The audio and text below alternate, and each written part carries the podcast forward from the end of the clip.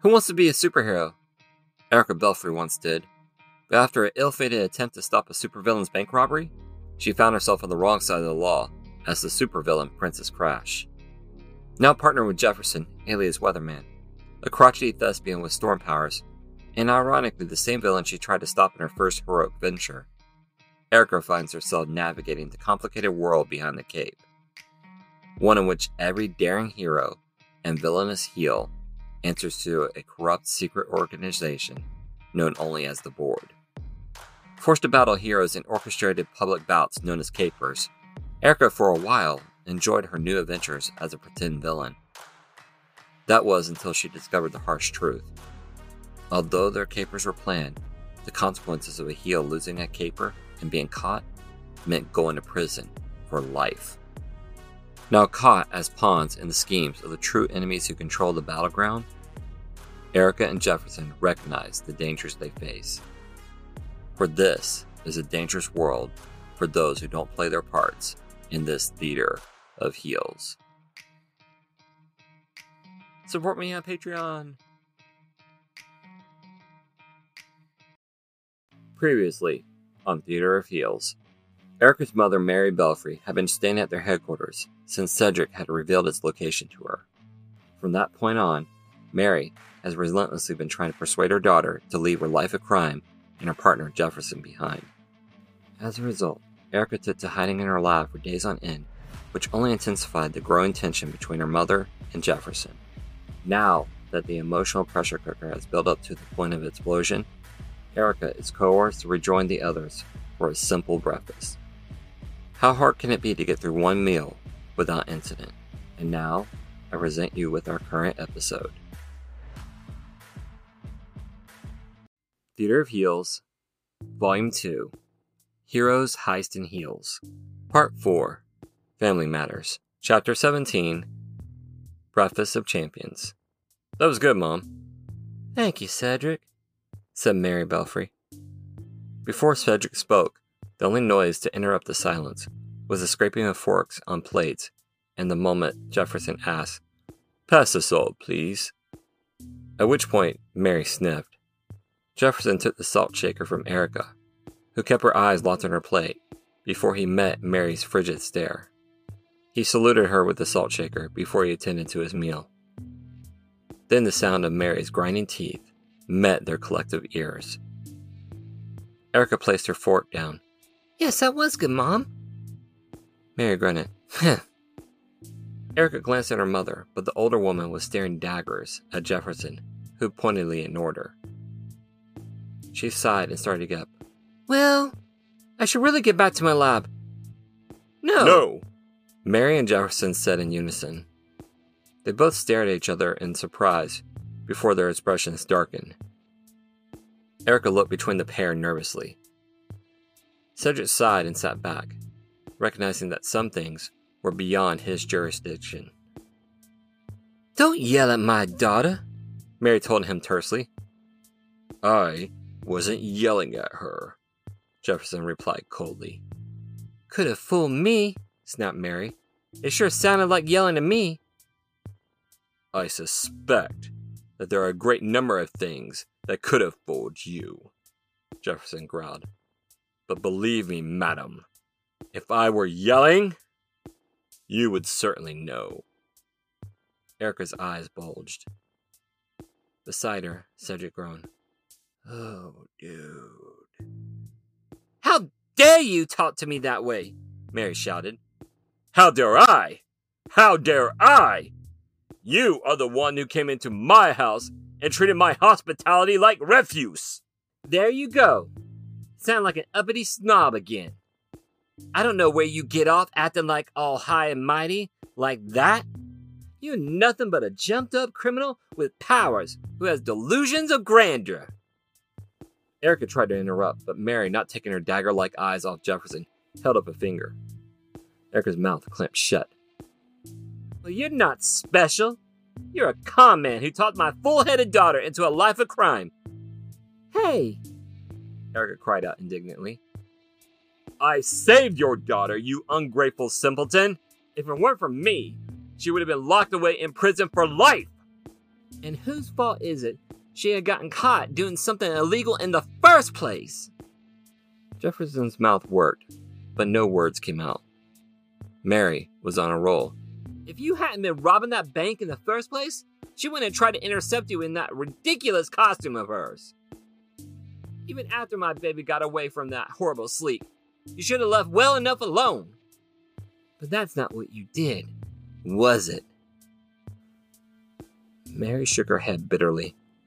You somehow convinced my little girl that her only recourse from that point on was a continued life of crime? Jefferson snapped. She has done exceptionally well for herself. In fact, Mary overrode him. Of course she's done well for herself. My Erica is good at everything she sets her mind to. She could have been successful at anything. She could have revolutionized the world in any dozen of her ideas. But she had high ideals about being a superhero. But when that didn't work out, you pounced on her like a gator and pigeonholed her into a hideous life of crime. Erica stared at her mother. Did she really believe that she could have done anything with her life? It was true that after the Sleek incident, she certainly reevaluated her life she believed about heroes. But by then, the die was cast. Mary took a deep breath. Then, on top of all that, the only contact I get is the occasional phone call, brief glimpses of my baby being mentioned on the news. That silly website of hers? Huh. Mary looked at her daughter, with tears burning on the edges of her eyes. She wiped them away furiously.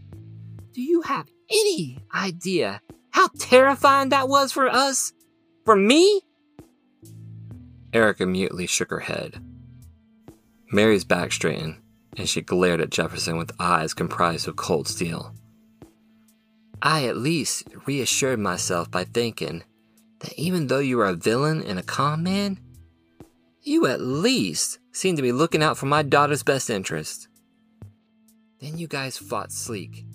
Again. And what did I see? Jefferson grimaced and looked away. What did I see? Mary demanded. You, on national TV, abandoned my daughter to face that horrible woman alone!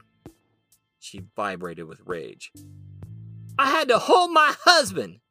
She looked at Erica fiercely. Your father! As he sobbed uncontrollably as he watched our baby hurt and being loaded into a truck full of armed men. Do you have any idea what that was like for us?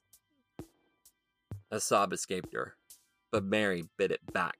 you saved my daughter from that fate, and I am thankful for that. But as far as I'm concerned, you have much more to make amends for. So excuse me if my gratitude stops when you allow me into your home to see my daughter, who's been under your constant watch.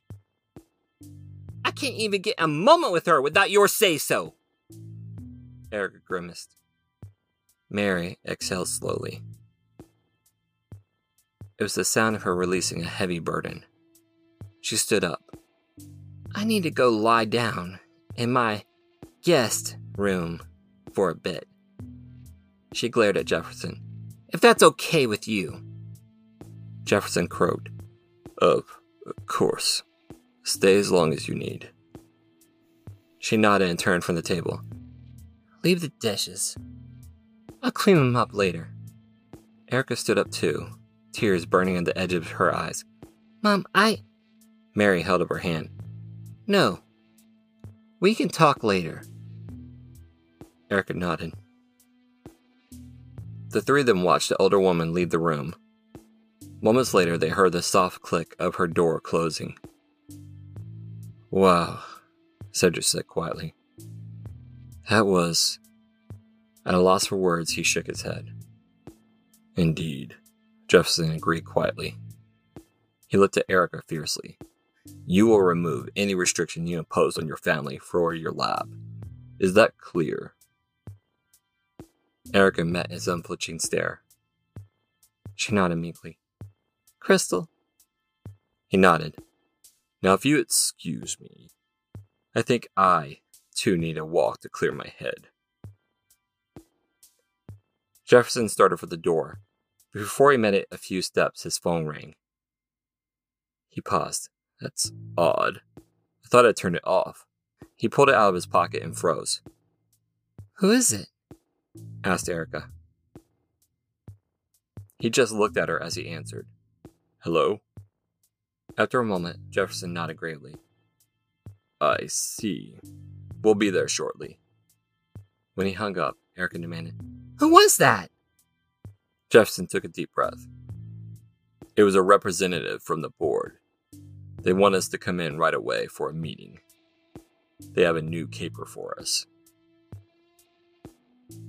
Discover what's happening on the next episode of Theater of Heels after these messages. On the next episode of Theater of Heels, Volume 2, Heroes, Heist, and Heels, Erica and Jefferson are summoned back to the maze to meet members of the board about a new caper. As they enter the secret world of superheroes and villains, Erica's anxiety grows exponentially. Jefferson, however, finds his welcome decidedly more challenging. Tune in next week for Theater of Heels, Volume 2, Chapter 18 Public Approval. See you then. Thank you for listening to this episode of Theater of Heels. I hope you enjoyed my tale of heroes and villains. If you like this story, perhaps you might like other tales created by me, Christopher Chancy. I also have another podcast titled Stories by the Fire. It's an eclectic range of short stories and longer epics, told in a darker ambiance. All these tales and more are available on my website, ChristopherChancy.com, and my YouTube channel, Theater of Heels and my other novels are also available on Amazon.com and other fine book retailers.